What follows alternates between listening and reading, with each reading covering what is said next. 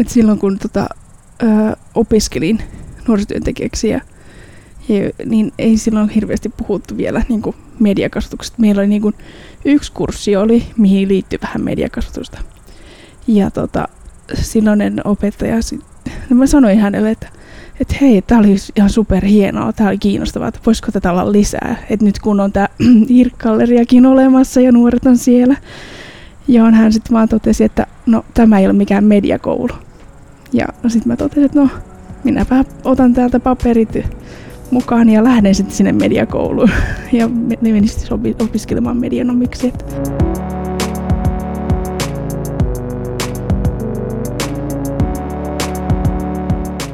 Miten sä oot viimeksi julkaissut sosiaalisessa mediassa?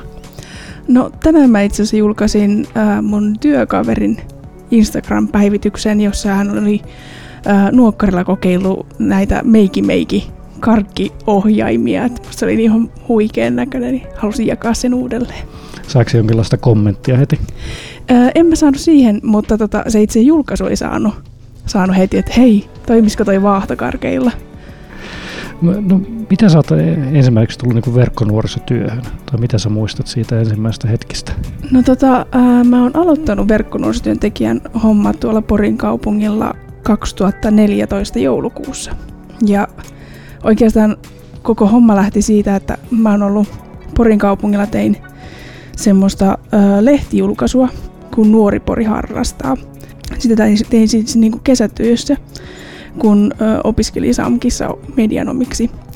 Ja tota, ö, se oli siis ehkä mun niinku, paras kesäduuni, mitä mulla on ollut. Se oli ihan huikeaa, että pääsi välillä kuvaamaan ja jos pääsi taittamaan lehteä ja tekemään sitä tapahtumaa, mikä siihen kuului myös mukaan, ja tehdä siihen kaikkia graafisia juttuja. Meniköhän sitä sitten joku vuosi sen jälkeen. Niin, niin tota, tää mun ö, entinen työnantaja soitti mulle, että hei, että, että, että mikä sulla on tilanne niin tuon opinnäytetyön suhteen. Ja mä ajattelin, että no ei mulla ihan vielä ole, että kyllä mä muutamia juttuja oon niin miettinyt, mutta ei mulla vielä oikein ole mitään ideaa. Ja, ja ne oli sitten sillä, että jo, me ollaan tekemässä tämmöistä niin kuin, ää, nettipalveluopasta nuorille, mutta me tarvittaisiin sitten sen itse nettisivujen tekijä ja siihen se graafinen ilme ja kaikki. Mä joo, tuun kyllä ehdottomasti, että vähän hienoa, että mä siis opiskellut aikaisemmin yhteisöpedagogiksi, niin musta oli hienoa, että mä sain yhdistää sekä kesäduunissa että vielä opinnäytetyössäkin niin kuin molemmat alat. Sitten me tosiaankin tehtiin sitä, sitä tota palveluopasta silloisen verkkonuorisotyöntekijän kanssa. Siinä sitten kun äm, sivut alkoi olemaan niin kuin, niin vähän niin kuin viilausta vaille valmiita, hän sitten kertoi, että, että hän on lähdössä ä, muualle töihin, että kiinnostaisiko sua hänen paikkansa. Ja mä olisin, että Ähm, niin mit, mitä sä niinku oikein tarkalleen teet? Et mä en ole ennen kuullut, että et mikä on verkkonuorisotyöntekijä. Ja, ja sitten rupesi mulle sitä kertomaan ja mä oot, ei vitsi, tämähän on ihan huippu, että mä pääsen yhdistämään nämä mun kaksi alaa. Et saan tehdä medianomihommia ja yhteisöpedagogin hommia. En mä ollut tiennyt koskaan, että tällaista ammattia on olemassakaan. Löysin unelma-ammattini vasta siinä kohtaa. Sitä on nyt siis tehnyt Öö, neljä ja puoli vuotta, mitä tässä on. Et tosi vahvasti siinä alkuun lähdettiin just niin näitä sivujen julkaisuja ja sellaista, että et mähän niin kun loin Porin kaupungille, Porin kaupungin nuorisopalveluille Instagramin, ää, YouTuben. Jota YouTubea vähän oli jo ollutkin, mutta Instagram oli uusi, Twitter oli uusi. Et se oli kun, no meillä on Facebook. No niin, no lähdetäänpä sitten vähän laajentamaan tätä kuvaa, että kun nuoret käyttää mu- muutakin kuin Facebookia. Niin. Muistatko, minkälainen vastaanotto kaupungin puolelta oli? Joudutko se jotenkin taistelemaan näistä, vai oliko se helppoa vaan laittaa Instagramit ja Twitterit pystyy Facebookin lisäksi? En mä kyllä siinä kohtaa niin kuin edes miettinyt, että, että voinko mä tehdä vai eikö mä voi tehdä. Et meillä oli, oli sillä, silloin tota, nettisivut oli syntymässä ja tota, samallahan tämä nuokkakarhu sai syntymänsä samaan aikaan. Ja tota, sitten lähdettiin niinku siitä lähtökohdasta, että tehdään tavallaan sivuille ja tälle karhulle omat tilit. Ja, tota, ja sillä tavalla, että yhdistetään kahdeksan kunnan somet yhteen, että kenenkään ei tarvitse lähteä yksin uuteen Instagram-maailmaan tai Twitteriin tai mihinkään. Sun pitäisi nyt kuvailla, että mikä on tämä nuokkakarhu. Koska hän on satakuntalainen ja kuvastaa nuoria, niin siinä näkyy se semmoinen teiniangsti ja vähän semmoinen, kuten hänen luojansa on sanonut, perseeseen ammuttu karhu.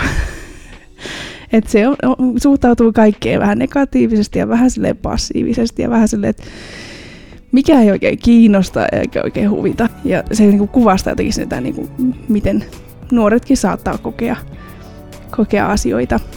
Nuorilta on tullut aika paljon semmoista palautetta, että, että on aika siisti. Että et se on tommonen vähän neka, neka kaveri. Ja tota, me sitten nuorisotyössä halutaan justiin sanoa sitä, että et älä ole noin passiivinen tai noin negatiivinen, tuu mukaan ja vaikuta ja ota asiasta selvää, hae apua, kun, kun siltä tuntuu. No tuntuuko, että tämän nuokkakarhun kautta se yhteydenotto on paljon helpompaa?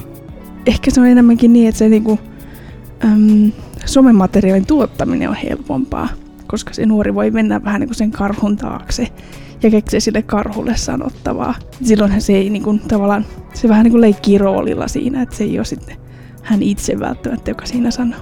Miten se nuokkakarhu siellä somessa ja muualla näkyy? Mut? Somessa tota, aika paljon meillä on niinku sillä tavalla, että meillä on niinku, jokaisella karhukuntien ohjaajilla on semmoinen vuosikalenteri, mihin niinku on merkattu, että et, okei, että Porin vuoro on nyt kertoa vaikka yhteishausta, niin sitten me niin laitetaan jotakin karhulle, että pitäisi jotain opiskeluitakin hakea tai jotain. Ja, mut ihan se just, että koska se puhuu Porin murretta, niin, niin mun on pitänyt ihan opetella sitä Porin murretta.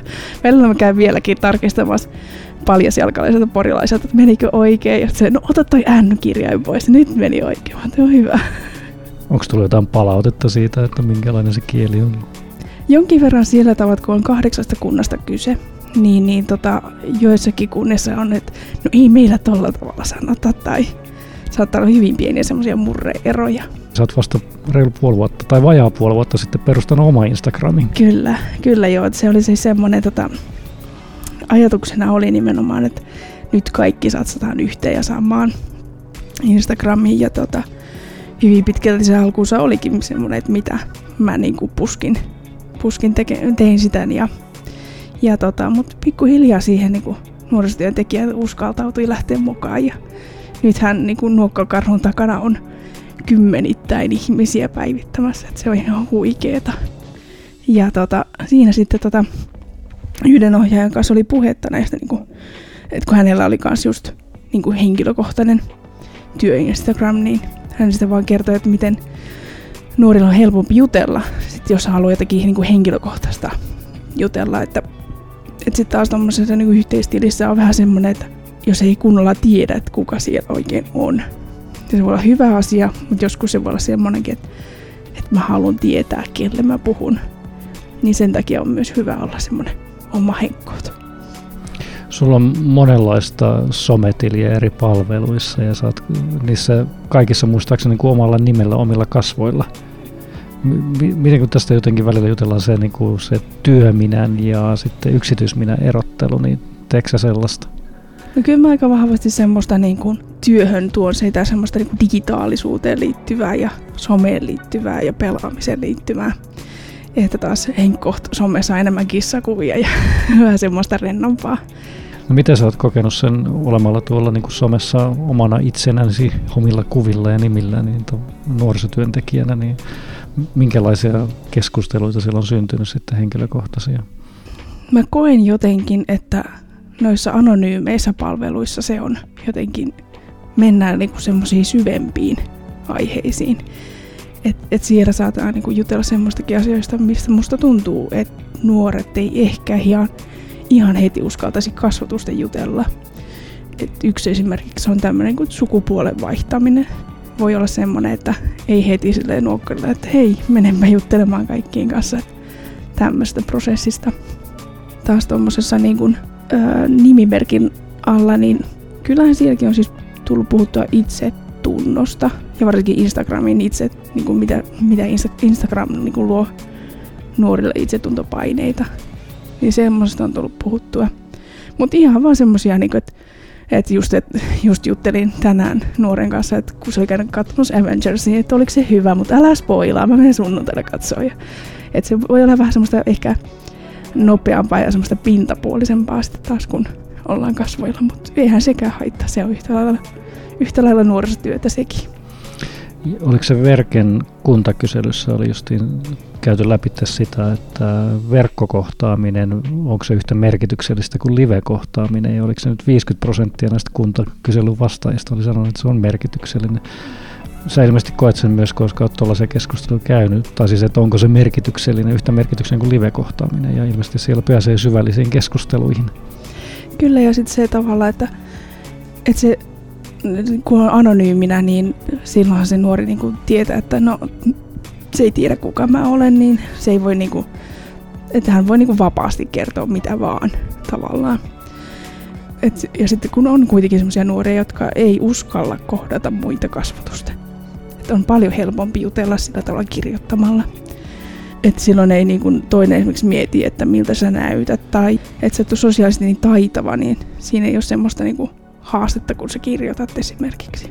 Että semmoisia niin kuin piirteitä on huomannut, huomannut siinä, että mi- millaista se on niin kuin kirjoittamalla jutella nuorten kanssa. Että semmoistakin tarvitsisi, molempia tarvitaan.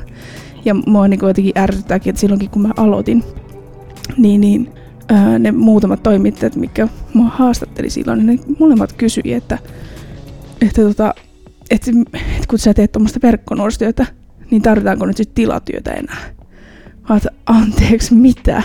Että eihän tämä nyt mikään tämmöinen vastakkainasettelu todellakaan, että kyllähän siis molempia tarvitaan. Ja just se, että mitä, mitä enemmän niin kuin nuorella on mahdollisuuksia osallistua nuorisotyöhön, sillä sen omalla tutuimmalla tavalla, niin sehän on vaan parempi. No, mikä sun kokemus, että miten nuoret saadaan mukaan osallistumaan, on sitten missä tahansa? Tärkeintä ehkä miettiä just sitä, että mikä on se nuorelle tuttu paikka.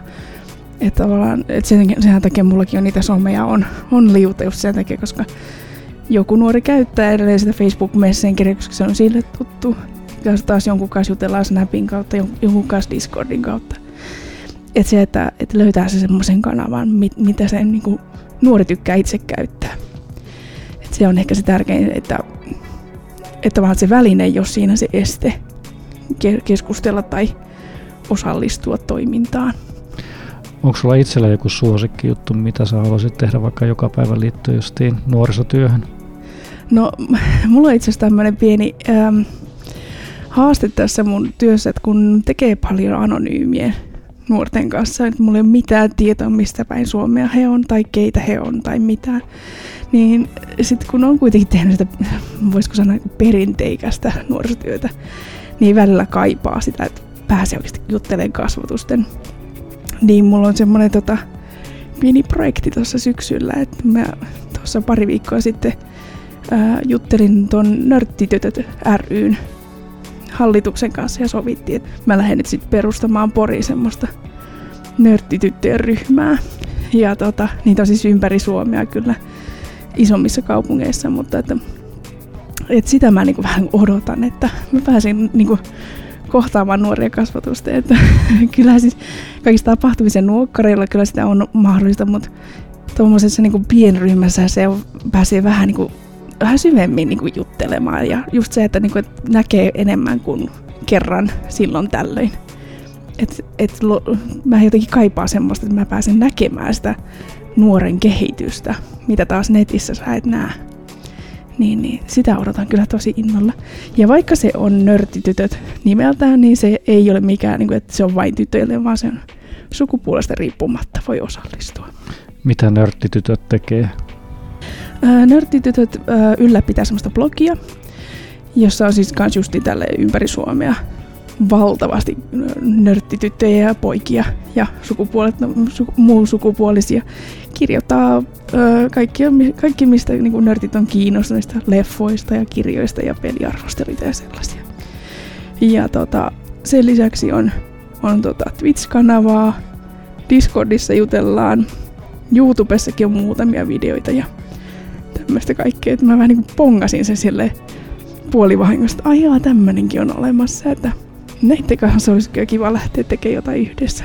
Niin mitäs, jos olisit itse seurannut itseäsi ulkopuolisena kehitystä tämän neljä ja puolen vuoden aikana, niin mikä on sellainen oppi, mitä sä oot niin kuin saanut siitä tekemisestä tai päällisen puolesta jäänyt mieleen?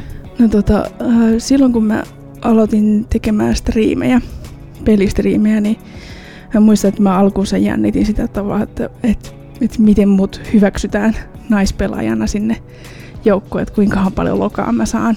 Ja varsinkin kun ei ole mikään semmoinen niin kuin tavallisen naisen näköinen myöskin, että on, on tällaista violettia tukkaa ja vähän pyöreämpiä, että miten, miten niin kuin, että lähteekö sieltä kuinka niin kuin kauheat suolaukset päälle. Mutta tota, itse asiassa ei yhtään tullut mitään lokaa. Et ihan silleen normaalisti ihmiset alkoi juttelemaan, mutta vitsi, tää oli ihan mahtava. Et tosi usein sitä vaan niinku pelkää ihan turhaa. Et sama juttu on ollut myös siinä, että kun on alkanut tekemään YouTube-videota tai I G-livejä, niin samalla tavalla kuin ekana jännittää, että no mitä jos sieltä tulee jotakin hirveätä kommenttia. Mutta tota, et silloin kun nopeasti vaan tsekkaa se, että miten, miten pystyy moderoimaan, niin eihän siinä ole sitten mitään. Et jos niitä sattuu tulemaan, niin on vaan heittää pois vaan. Niin. Mä otin sun yhdestä esityksestä, mikä sä oot justiin pitänyt tuolla Porissa, että nuoret netissä someinfo aikuisille, muutaman kysymyksen sulle. No niin, hyvä. Lähdetään tästä, että mikä on sinun suosituimmat somet? Ei työ ehkä, sanotaan, että ei työhön liittyvän, mutta suosituimmat somet, top kolme tai top neljä. Koska Spotify lasketaan someksi, niin sitä mä varmaan kulutan eniten. Mä kuuntelen tosi paljon musaa ja tykkään tehdä listoja ja, ja tota, tota niin kun kuunnella paljon uus, uutta musiikkia. Et se on ehkä semmonen mun ykkösjuttu. Sitten Pinterestiin kerään tosi paljon semmosia niin kun ihan omaan elämään liittyviä niin kun inspiraatiokuvia, mutta myös ihan semmosia työhön liittyviäkin. Et se on vähän silleen kuin harmaalla alueella se, se some, että että esimerkiksi jotakin, että jos mä tiedän, että nyt ollaan tekemässä nuorten tapahtumaa jotakin graavista ilmettä, niin mä alan sieltä vähän niin kuin etsimään inspiraatiota, että mitä se voisi olla. Se on myös semmoinen niin kuin tavallaan visuaalinen some, mistä tykkään. Ja kolmantena, hmm, olisikohan se Instagram sitten kuitenkin.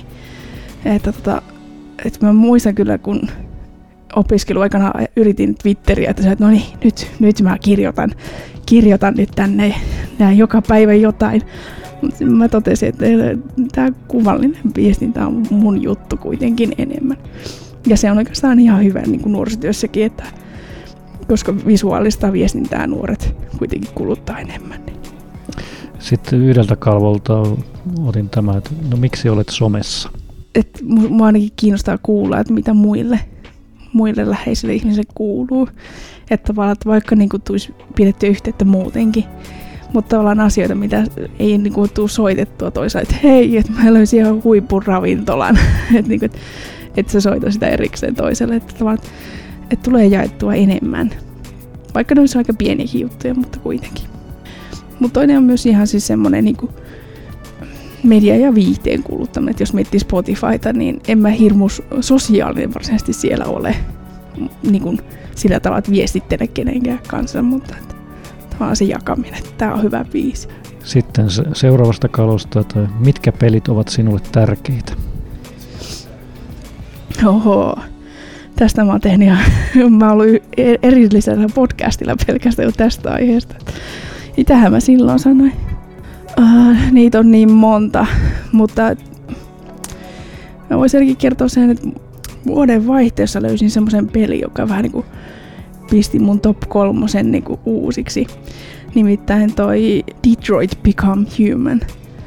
Se oli niin vaikuttava peli. Et se oli kyllä semmonen, että et oikeasti et mikä peli pistää sut miettimään sun empatiakykyä niin vahvasti.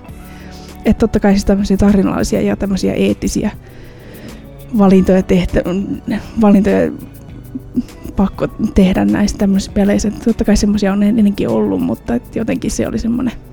Ja muutenkin tykkään semmoista dystopiamaailmasta ja robotiikasta ja tollaista, niin kuin, miten tavallaan robotiikka voi auttaa meitä tulevaisuudessa. Niin siinä on tosi hyviä teemoja siitäkin, mutta että myös ylipäätään ihmisyydestä. Mitä sä oot kokenut ton pelaamisen ja nuorisotyöhön liittyen? Musta on hienoa jotenkin nähdä se, kun nuori kertoo jostakin pelistä ja mä kerron, että joo, mä tiedän sen. Niin, että mit, miten se nuori syttyy, että ei vitsi, toi tietää mistä mä puhuin ja että miten hieno, hienoja jutut on.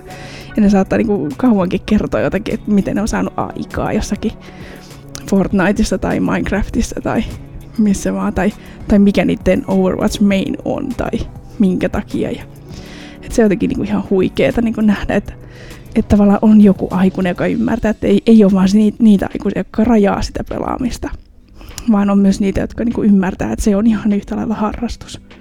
Harrastus siinä, missä muutkin. Mutta sitten tota, kun miettii noita pelistriimejä, niin niitähän me tehdään ei, ei niin, että me pystyttäisiin näyttämään, kuinka huikeita pelaajia me ollaan. Tehdään siis netari, netarissa, eli verkkonuorisotalossa tehdään näitä pelistriimejä. Niin meillä se keskusteleminen on se, niin kuin se pääasia, eikä se, että huu, kattokaa kuinka huikeasti mä osaan tätä peliä pelata. Me ollaan nyt koko tämän podcastin juteltu somesta ja digitaalisuudesta, niin irrottauduko se sitten kokonaan tuosta verkosta jossain kohtaa ja ettei yhtään mitään digitaalista? Koska some- ja nettimaailma on hyvin semmoista niin kuin hektistä, niin mä sitten rauhoitun joogassa. Et joogaaminen on se mun semmoinen hetki, että silloin ei tule mietittyä mitään hashtageja. Ja tota, sitten mä tykkään tehdä koruja, näpertää semmoista, että se on semmoista niinku, nimenomaan semmoinen käsillä tekeminen, mitä taas nuorisotyössä ei tule tuu sitä, sitä niinku kädenjälkiä näkyväksi, niin se on musta kivaa kanssa.